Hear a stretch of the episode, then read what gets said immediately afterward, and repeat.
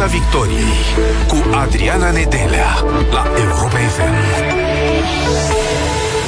Vă salut, suntem în direct și pe pagina de Facebook Europa FM. Salutări tuturor! Vorbim în această seară despre copii. Copii români și nu numai, între neglijență, foame și abuz sexual. Sute sute de copii uciși sau răniți în războiul din Ucraina. Aproape doi din trei copii au fost strămutați din cauza luptelor. Este îngrozitor. Problema e că ai noștri copii suferă și în zone unde este pace. În România, de exemplu. În fiecare zi în țara noastră un minor este violat sau agresat sexual. Da, se întâmplă în România. Un minor din trei de la țară, de la sate, potrivit World Vision România, nu ar raporta un abuz către autorități. De ce? Pentru că se tem copiii noștri. Se tem de judecată, le este rușine, se tem că nu ar fi crezuți, poate chiar de către propriii lor părinți. Pornografia infantilă în ultimii trei ani s-a triplat. Este înfiorător se întâmplă în vreme de război, vă spuneam mai devreme, cu sute de copii uciși și răniți. Și iată ce se întâmplă în țări unde este pace, ce se întâmplă în România. Copiii români și nu numai între neglijență, foame și abuz sexual. Și ne întrebăm în această seară cum anume avem grijă de copiii noștri. Ce anume ne împiedică să ne iubim copiii, să ne protejăm copiii, de ce ne abuzăm copiii, ce perspective credeți voi că poate avea un copil neiubit? Ce perspective poate avea un copil violat? Căci se întâmplă în fiecare zi în România. Un minor e violat sau agresat sexual. Ce învață copiii din războiul din Ucraina? În studioul Europa FM în această seară este doamna Mihaela Nabăr, directoare executivă World Vision România. Bună seara, mulțumesc tare mult pentru prezență. Bună seara, mulțumesc foarte mult pentru invitație. E îngrozitor ce se întâmplă în Ucraina și aș vrea să începem discuția cu ce este acolo, cum suferă copiii de acolo din Ucraina, dar este îngrozitor și vreau să vorbim și despre asta, ce se întâmplă pe timp de pace în România cu ai noștri copii. Ce aflați din Ucraina? Pentru că World Vision are oameni acolo în Ucraina, oameni care îi ajută familiile. Ce se întâmplă? Așa este, copiii suferă, aceasta este concluzia pe care o tragem în fiecare zi, în fiecare oră, eu, colegii mei și cei care suntem interesați de, de copii. Dacă ar fi să ne uităm la Ucraina, așa cum spuneați, da, World Vision România are staff, are, are oameni în Ucraina care se îngrijesc împreună cu alte organizații non-guvernamentale, împreună cu autoritățile statului de acolo, astfel încât copiii să fie protejați, astfel încât mamele acestor copii să fie protejate, în special, și știm foarte bine, este o perioadă în care în Ucraina avem foarte, un număr foarte mare de copii uh, care sunt refugiați locali, adică în interiorul țării. Asta înseamnă că din zonele de conflict copiii au venit în zonele cu conflict uh, limitat sau în zonele liniștite, ori acolo în fiecare zi trăiesc foamete, disperare, abuz, nu au acces la apă, efectiv. Asta este ceea ce constatăm în fiecare zi și asta este ceea ce încercăm să facem în fiecare zi. Suntem acolo pentru acești copii cu hrană, cu alimente, cu medicamente. Încercăm să conectăm copiii la educație, pentru că este foarte interesant și am văzut asta din prima zi de când am fost la graniță.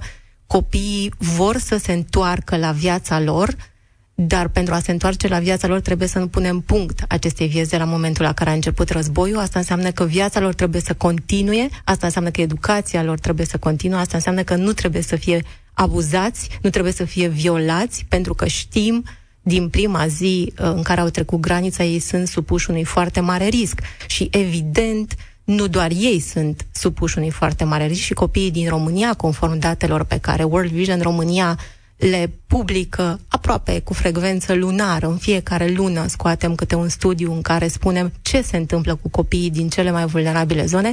Vedem că, da, în acest moment copiii din Ucraina sunt printre cei mai vulnerabili, sunt printre cei mai la, la riscul, cu riscurile cele mai mari și cei din Ucraina și cei din alte zone de conflict, pentru că nu doar în Ucraina este conflict în acest moment, în Ucraina, Ucraina este cea mai apropiată țară de noi cu conflict și da, avem un conflict în Europa în ultimii 80 de ani. Asta este ceea ce ne-a emoționat pe toți și ne-a făcut să ne uităm către o țară cu conflict, dar să nu uităm că sunt milioane de copii care suferă de foame, care sunt abuzați, care sunt neglijați la nivel global. Am putea spune, domne, e în monstruos ce acolo în Ucraina, e război și iată ce li se întâmplă copiilor, oamenilor nevinovați. Așa cum am putea spune, domnule, la noi aici e pace, e liniște, ar trebui să fie totul în regulă, să ne preocupe educația copilului, nu să violăm copiii zilnic în România e teribil. Așa este. Atunci când, uh, atunci când ne uităm la o țară cu conflicte, știm foarte clar că da, este un foarte, cu conflict armat în da. special, știm foarte clar că este un foarte mare risc pentru cei mai vulnerabili, în cazul acesta copiii și mamele lor. Când ne uităm la o țară în 2022 membră a Uniunii Europene și o vedem la coada clasamentului pe aproape toți indicatorii de bunăstare a copilului, parcă nu avem niciun fel de scuză. Și da, așa nu, nu este. Avem. Nu avem nicio scuză.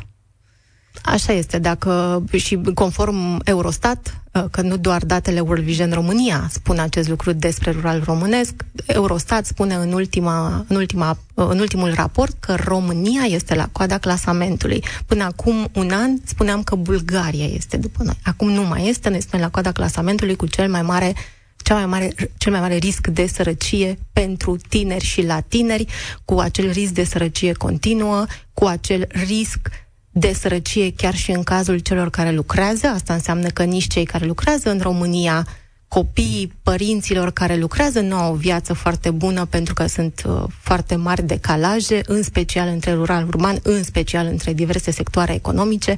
Copiii noștri sunt în continuare discriminați și asta apare din nou, nou în rapoarte, nu doar în cele ale World Vision, ci și în rapoartele Comisiei Europene.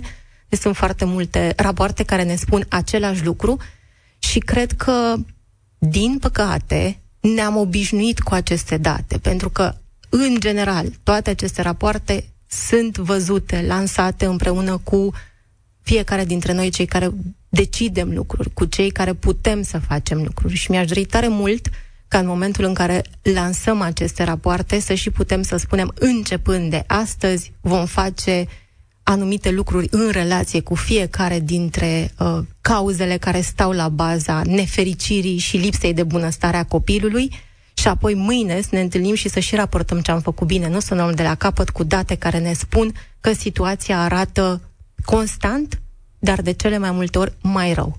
Care este totuși explicația pentru aceste date absolut șocante. Pornografia infantilă care în ultimii ani înțeleg că s-a triplat cu datele potrivit cărora zilnic în România un minor e violat sau agresat sexual. De ce?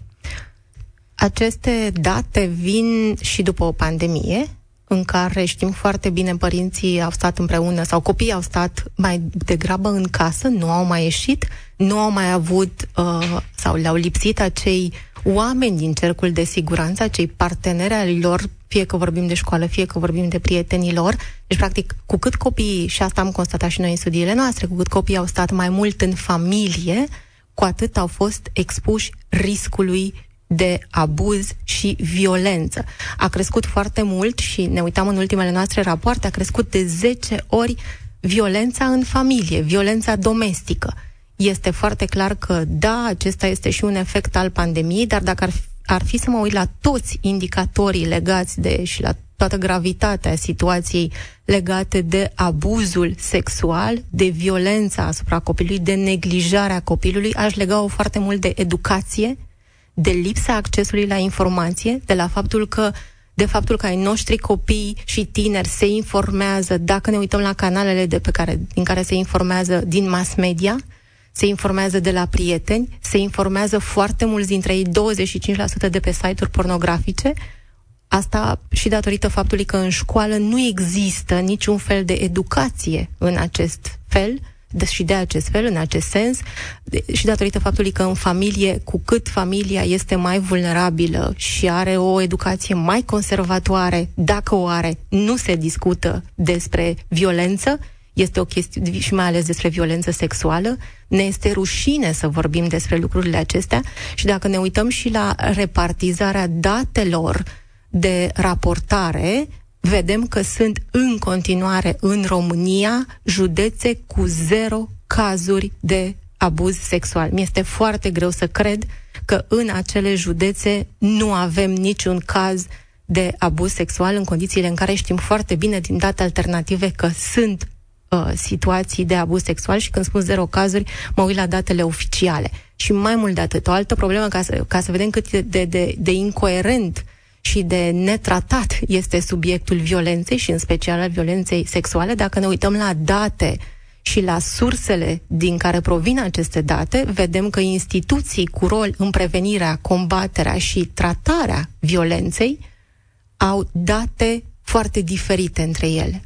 Adică poliția are un anumit număr de date, un anumit număr de cazuri raportat, Autoritatea Națională pentru Protecția Copilului are un anumit număr de, de cazuri, parchetul are un alt număr de cazuri și ceea ce este și mai important de menționat este că doar unul din șapte cazuri cu infracțiuni cu infracțiuni la adresa minorilor, doar unul din șapte ajunge la final și ajunge cu agresorul trimis în judecată, adică poliție, parchet și agresor uh, incriminat. Și asta de ce?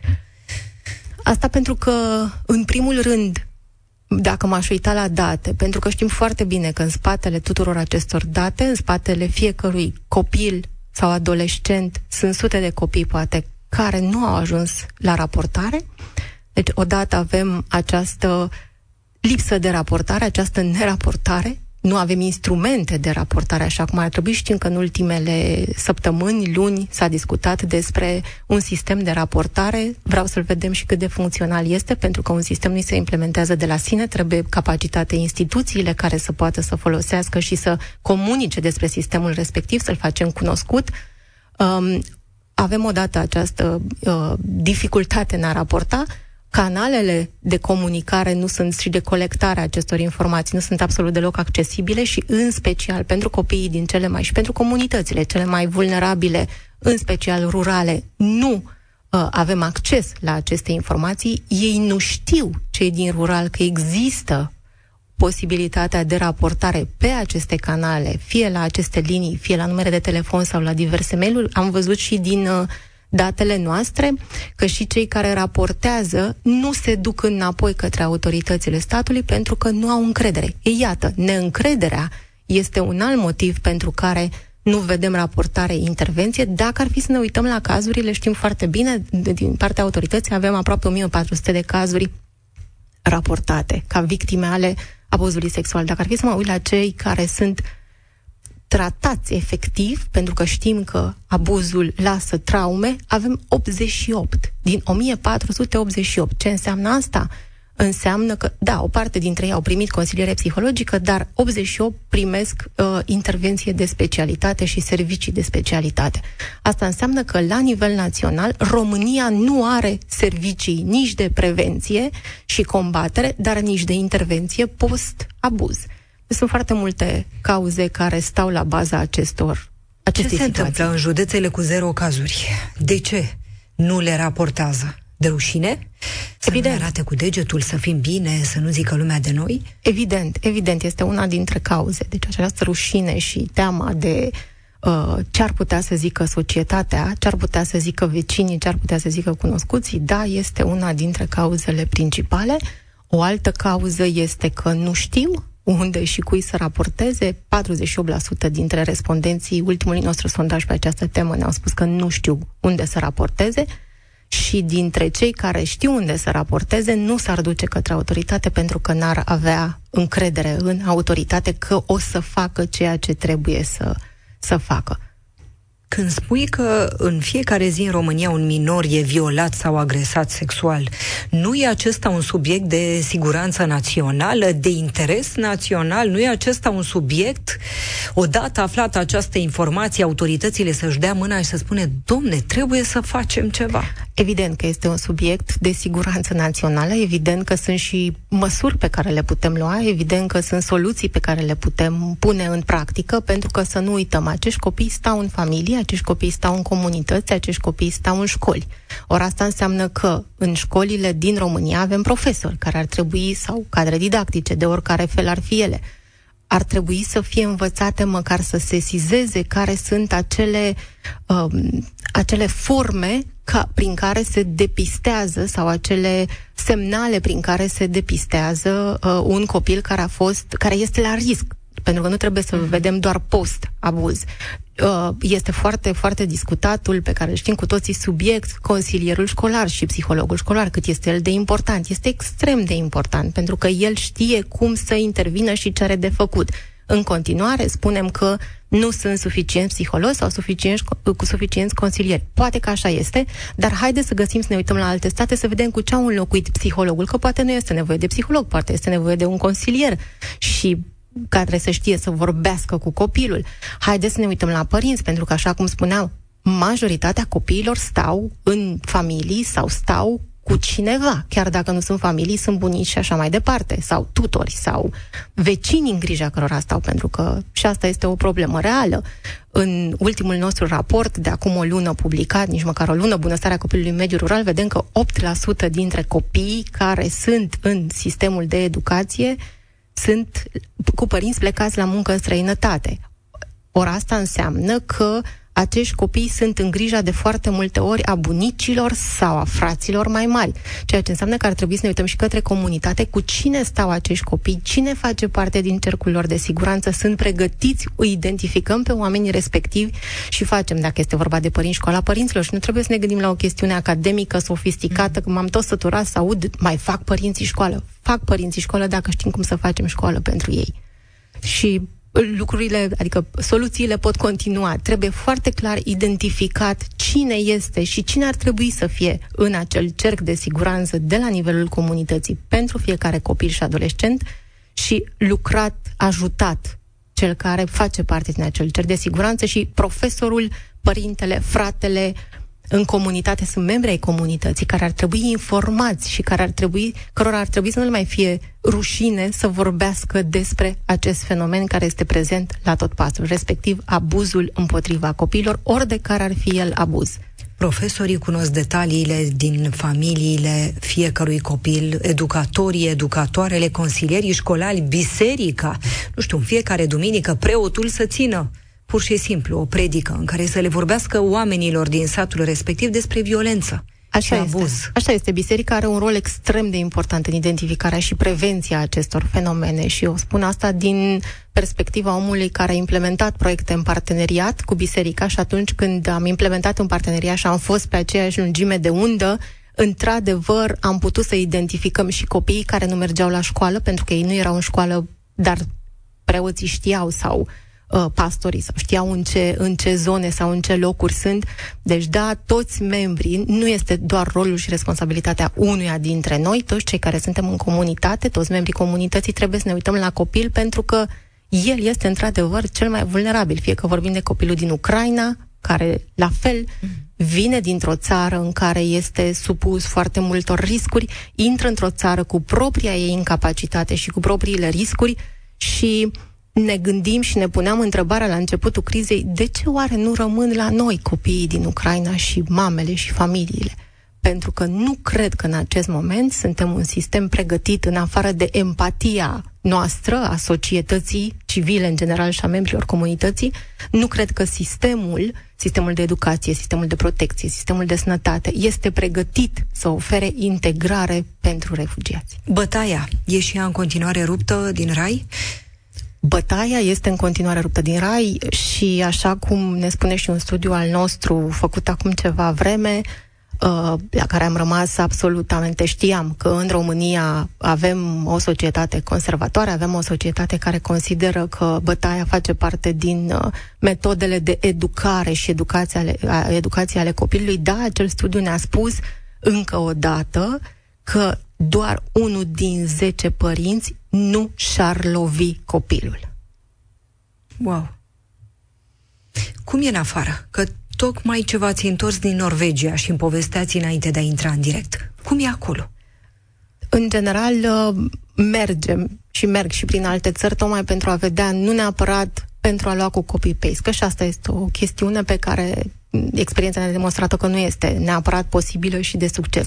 Da, am fost, ultima vizită a fost în Norvegia săptămâna trecută, unde am avut o întâlnire cu ombudsmanul respectiv, avocatul copilului și avocatul poporului din Norvegia, cu reprezentanții Ministerului Justiției, reprezentanții Ministerului Educației, reprezentanții ONG-urilor, ai poliției, ai presei și așa mai departe. Acolo toți acești actori fac front comun în jurul copilului. Am văzut o presă care m-a uimit pentru că știe cum să abordeze subiectul. Am văzut profesori care cunosc absolutamente orice despre acest subiect. Și am mai văzut un lucru care m-a uimit și care, de fapt, cred că este ingredientul care face ca lucrurile să funcționeze în țara respectivă.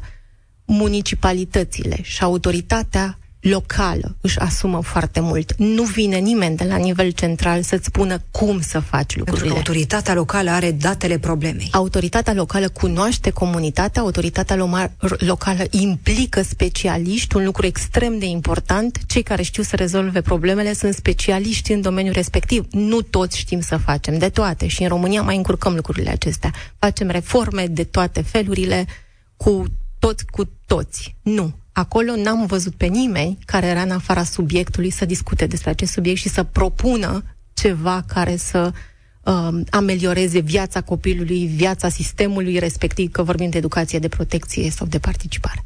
Spunea Tudor Chirilă, scria pe Facebook de ziua copilului așa, România nu își iubește copiii.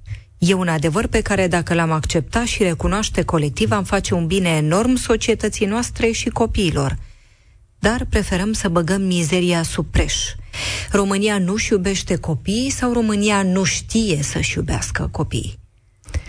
România nu știe să demonstreze că își iubește copiii. Pentru că dacă mă uit la, din nou la, la ultimul nostru raport, uh, publicat fix înainte de ziua copilului, de, în 30 mai, uh, copiii noștri ne spun și copiii și adolescenții în egală măsură, toți copiii din rural și adolescenții, și sunt sigură că este general valabil și pentru copiii din urban, că bunăstarea lor pe primul loc este dependentă de iubirea celor din jurul lor și de o atitudine pozitivă față de viață și față de ceea ce se întâmplă. Adică s-au săturat de presiuni. Asta este ceea ce ne spun cu alte cuvinte, tinerii și copiii noștri. Deci da, copiii noștri au nevoie să fie iubiți și copiii noștri au nevoie nu doar să le spunem că îi iubim, ci să demonstrăm prin ceea ce facem că îi iubim, pentru că eu cred că aici suntem un pic deficitari. Nu că nu ne iubim copiii, ci poate că de foarte multe ori nu știm să exprimăm lucrul acesta în relația cu copilul nostru. Mi este foarte greu să, să cred sau cred că dacă aș crede că nu știm să ne iubim copiii în România, nu cred că aș mai, nu cred că aș mai lucra aici. În sectorul acesta care face referire la copii, bunăstarea copiilor, cu atât mai mult cu cât știu cât este de important pentru copii să fie iubiți. Eu cred că trebuie să învățăm să exprimăm și atunci rolul fiecăruia dintre noi este aici să și vedem cum îl facem. Pe părinte să-și exprime. Altfel, poate, această dragoste față de copilul lui, care nu înseamnă aproape niciodată, iar copiii ne-au spus, material. Nu despre asta este vorba. Le transmitem celor care ne ascultă, celor care ne urmăresc, pot intra în direct cu noi, așadar vă așteptăm alături de noi. Vorbim despre copii între neglijență, foame și abuz sexual. Mihaela Nabăr este directoare executivă World Vision România și este în studioul Europa FM. Ne întrebăm și vă întrebăm și pe voi cum avem grijă de copiii noștri, ce ar trebui să facem. Ce anume credeți voi că ne împiedică să ne iubim copiii și să ne protejăm copiii? De ce ne abuzăm copiii? Ce perspective credeți că ar putea să aibă un copil abuzat sau un copil neiubit sau un copil violat? Ce învață copiii din războiul din Ucraina, din violența de acolo? Vă așteptăm în direct dacă aveți întrebări pentru noi. 0372 069599 este numărul de telefon pe care îl puteți apela pentru a intra în direct cu noi în Piața Victoriei. Ați avut vreodată senzația că munca e în zadar? Că vă luptați cu morile de vânt? Că dumneavoastră faceți treabă, ne aduceți informații updatate și că, de fapt, nu se mișcă lucrurile în ritmul în care munciți? Am avut de foarte multe ori senzația că nu se mișcă lucrurile în ritmul în care muncim, asta este foarte clar și nu suntem singurii care muncim, pentru că suntem mai mulți. Dacă am fi puțini, ar fi foarte complicat. Uh, da, se întâmplă, se întâmplă lucruri, dar problema este în România la viteza cu care se întâmplă lucrurile, da? la capitolul viteză și schimbare și arderea etapelor, avem foarte multe lucruri. Da, putem să facem foarte multe lucruri altfel și credem că putem să le facem dacă ne ascultăm mai bine unii pe alții, dacă ne punem la masa discuțiilor împreună și dacă ne asumăm concret, fără strategii pompoase, fără planuri absolutamente incredibil de academice. Nu despre asta este vorba. Este vorba despre, cred că asta ne lipsește. Date avem, uh, soluții am avea, modele care funcționează și pe zona de educație, și pe zona de protecție, și pe zona de participare a copilului, am avea, care să funcționeze în sensul în care să le contextualizăm și să vedem poate nu pot fi implementate peste tot de la fel.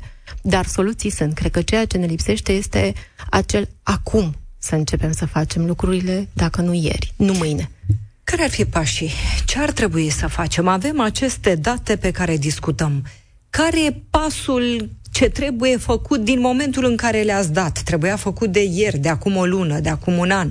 În momentul în care am ieșit cu aceste date, am ieșit cu, dacă vă fac referire la da. datele da. cu care am, despre uh, violență împotriva copilului, datele au fost publicate la guvern, împreună cu partenerii din guvern. Este foarte clar că ele au fost auzite, ascultate și chiar a fost propunerea de constituire a unui grup de lucru cu care să începem să facem lucrurile, să începem să ne uităm cu aplicarea asupra fenomenului, să începem să vedem ce este de schimbat la legislație sau cum implementăm, cum aplicăm legislația, chiar dacă ea există, sau care sunt acele mici modificări pe care le-am putea face în legislație, dar cu impact foarte mare, pentru că sunt situații și de felul acesta.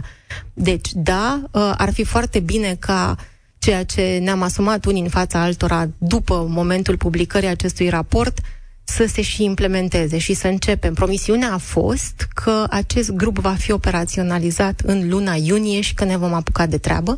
Asta suntem în 13 iunie, noi așteptăm Azi și o să mai tot totuși. întrebăm. Să rusaliile e de acceptat. Da, dar copiii noștri și astăzi și știm foarte Absolut. bine. De asta, uh, asta este ceea ce aștept eu, ca după ce uh, publicăm aceste rapoarte, fie că vorbim de acest raport, fie că vorbim de raportul de bunăstare, în care și acolo avem foarte multe date care ne spun cam cum arată viața copilului în mediul rural sau a adolescentului în rural sau a părintelui din rural, ceea ce aș vrea eu este să ne și apucăm să facem lucruri, nu doar să luăm la cunoștință asupra datelor. Spuneați că ai noștri copii își doresc iubire, nu vor partea materială, nu vor cadouri, nu vor obiecte, vor părinții lângă ei, vor să simtă iubire, vor să simtă acceptare. Ce perspective credeți că are un copil neiubit? în viața lui. Neiubit, n-a știut niciodată ce înseamnă afecțiunea, mângâierea părintească, vorba bună, acceptarea, empatia, încrederea în el. Un copil care nu este iubit este un copil care nu are speranță și nu are viață. Este foarte clar. De aceea și am văzut și umblăm umblăm în fiecare zi prin toate comunitățile rurale. Este foarte posibil să nu fie iubit un copil în acel moment de către unul din părinții lui dar este imposibil ca cineva să nu iubească un copil. Adică, da, sunt momente în care poate copilul nu se simte iubit de părinții lui în fiecare zi și atunci este rolul nostru să vedem ce se întâmplă acolo și care este motivul pentru care poate părintele nu și-a exprimat astăzi iubirea față de copil. Ce este în spate? Pentru că sunt situații absolut tragice. Dar mi este imposibil să cred că un copil nu nu este cineva care să iubească un copil. Adică toți copiii au dreptul și trebuie să fie iubit și n-am văzut încă până în, deși umblu în toate țările acestei lumi și și în România, nu am văzut un copil care să nu fie iubit de nimeni în niciun moment. Dar este vorba de acea iubire, așa cum spuneam, care te face în fiecare zi să mergi mai departe. Este vorba despre acel părinte, prieten care ți este aproape, ți este acolo, te duce la școală, îți dă ghete, te încurajează, te felicită, ă, te, te simți că te, te, te ferește și aici mai avem noi de lucru. Dar, dar da, un copil fără iubire este un copil fără speranță. Ni se alătură și ascultătorii Europa FM. Robert este acum în direct cu noi. Te salutăm, Robert. Bună seara, vă salut. Uh, da, eu sunt, uh, eu fac terapie cu copii sunt psihoterapeut, copii și adolescenți. Și apropo de întrebarea, știm să ne iubim copiii, copiii sunt iubiți de către părinți? Uh, 80% din munca mea constă în a educa pe părinți sau a reeduca, sau cum să spun, cum anume să arate copilului că îl iubesc. Uh, de foarte multe ori, iubirea, na, de cum a, cum a prins fiecare, să zic, nu știu, pe acasă, pe cum el, a fost în iubit fiecare. lui. Cum a fost iubit, mai deschide Facebook-ul, mai vede, mai cumpără cărți de parenting și așa mai departe. Bun, acum, dincolo de realitatea obiectivă, e foarte important să ne dăm seama că orice om este unic, orice copil este unic. Este mai importantă percepția lui despre iubirea părintelui decât de, de să zic așa, realitatea, cu alte cuvinte, este mai importantă percepția lui despre iubire decât ce se întâmplă într-adevăr acolo. Cu alte cuvinte, judecata lui despre dacă el este iubit sau nu este mai importantă decât dacă îl iubește într-adevăr părintele sau nu. Și aici este, cum să vă spun, cum spuneam mai devreme, uh, colega dumneavoastră, iertați-mă, nu am... Mihaela Nabăr este numele. directoare uh, World Vision România. Mihaela, exact, așa. Uh, Deci esența este în a demonstra iubirea, în a arăta iubirea. Că degeaba crezi Da, tu că îl știu. iubești dacă el nu simte copilul iubire. exact, da. Mulțumim tare Asta mult, este. Robert. Îți mulțumim Da, foarte bine, mult mă pentru că ai mulțumesc. intrat cu noi în direct în această seară în Piața Victoriei. Mai avem câteva minute la dispoziție, Mihaela Nabăr. Dacă ne aude aș, acum, aș te vrea rog. să uh, intervin un pic pentru că l-am Da. auzit și pe uh, Robert care a intrat împreună cu, cu noi. Apropo de, de iubire, pentru a ști cum să demonstrăm iubirea față de copilul nostru sau față de oricine, este extrem de important să-l întrebăm, să vorbim cu el și să comunicăm cu el, pentru că atunci vor fi vom fi în lumi diferite și cred că cel mai important lucru este să ne întrebăm copiii, să vorbim cu copiii noștri, să vedem lor ce le-ar plăcea, despre ce este vorba, pentru că noi poate credem că, așa cum spuneam și mai devreme, poate credem că sunt chestiuni materiale. Nu. Evident că toți copiii vor să vină Moș Crăciun și am văzut asta, dar nu toți copiii vor să vină Moș Crăciun și să aducă supersonic. Nu. Deci este extrem de important să ne întrebăm copiii pentru că am văzut că acea comunicare este extrem de importantă. Poate că învățăm din această comunicare și noi cum să ne exprimăm iubirea față de copil și poate că și copilul capătă încredere și își dă seama din discuția cu noi că poate n-am știut, poate a fost ceva acolo, vreo neînțelegere. Să nu credem că dacă ai noștri copii sunt mici, nu trebuie să vorbim cu ei. Este extrem de important să vorbim și să întrebăm. Dacă ne aude acum un adult care a abuzat un copil, sau dacă ne aude un copil, un adolescent care a fost abuzat, ce îi spune unuia, ce îi spune celuilalt?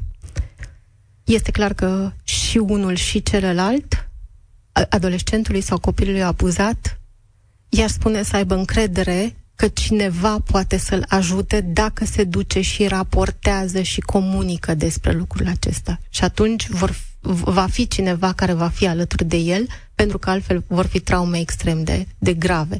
Deci, în primul rând, ar trebui să știm despre acel abuz și cu siguranță se vor găsi soluții fie în instituțiile publice, fie în instituțiile private, de a oferi ajutor și suport. Dacă vorbim de abuzatori, este clar că uh, m-aș gândi de, de două ori apropo de, de... Este clar că în spatele, și am văzut foarte clar, în spatele fiecărui abuz este o problemă. O traumă. Este o traumă. Și abuzatorul aș, ar, ar fi foarte bine să declare ceea ce a făcut, pentru că prin acea declarație nu este vorba de autoincriminare, este pur și simplu, este o chestiune de legislație, de morală și de vertebralitate. Și ar cere ajutor. Și ar cere ajutor, evident. Deci, în primul rând, este să spui, să comunici, să vorbești despre asta. Și apoi, bineînțeles, suferi consecințele și primește ajutorul în paralel. Pentru că și, pe, și de o parte și de alta sunt consecințe și este vorba și despre ajutor. Ne facem bine, Mihaela Nabăr. La anul vom discuta din nou, nu știu, poate la anul, Doamne ferește, vom vorbi de doi minori violați sau agresați sexual în România zilnic. Dacă vom pune în aplicare, exact cum spuneam, acele planuri pe care le avem și despre care povestim și despre care spunem că o să ne întâlnim, că o să avem, există un telefon, există o linie, există o echipă de specialiști care pot să meargă mai departe, dacă povestim și aici este extrem de important și mulțumesc foarte mult pentru această discuție. Și această discuție face parte din acel plan efectiv și real de a ne face bine. Deci eu zic că da, dacă fiecare dintre noi vom vorbi și ne vom face treaba așa cum putem mai bine. Să ne iubim așadar copiii și să avem grijă de ei. Mulțumesc tare mult, Mihaela Nabăr, directoare executivă World Vision România în studioul Europa FM. Ne revedem săptămâna viitoare. Nu plecați în doar câteva momente, urmează știrile la Europa FM. Piața Victoriei cu Adriana Nedelea la Europa FM.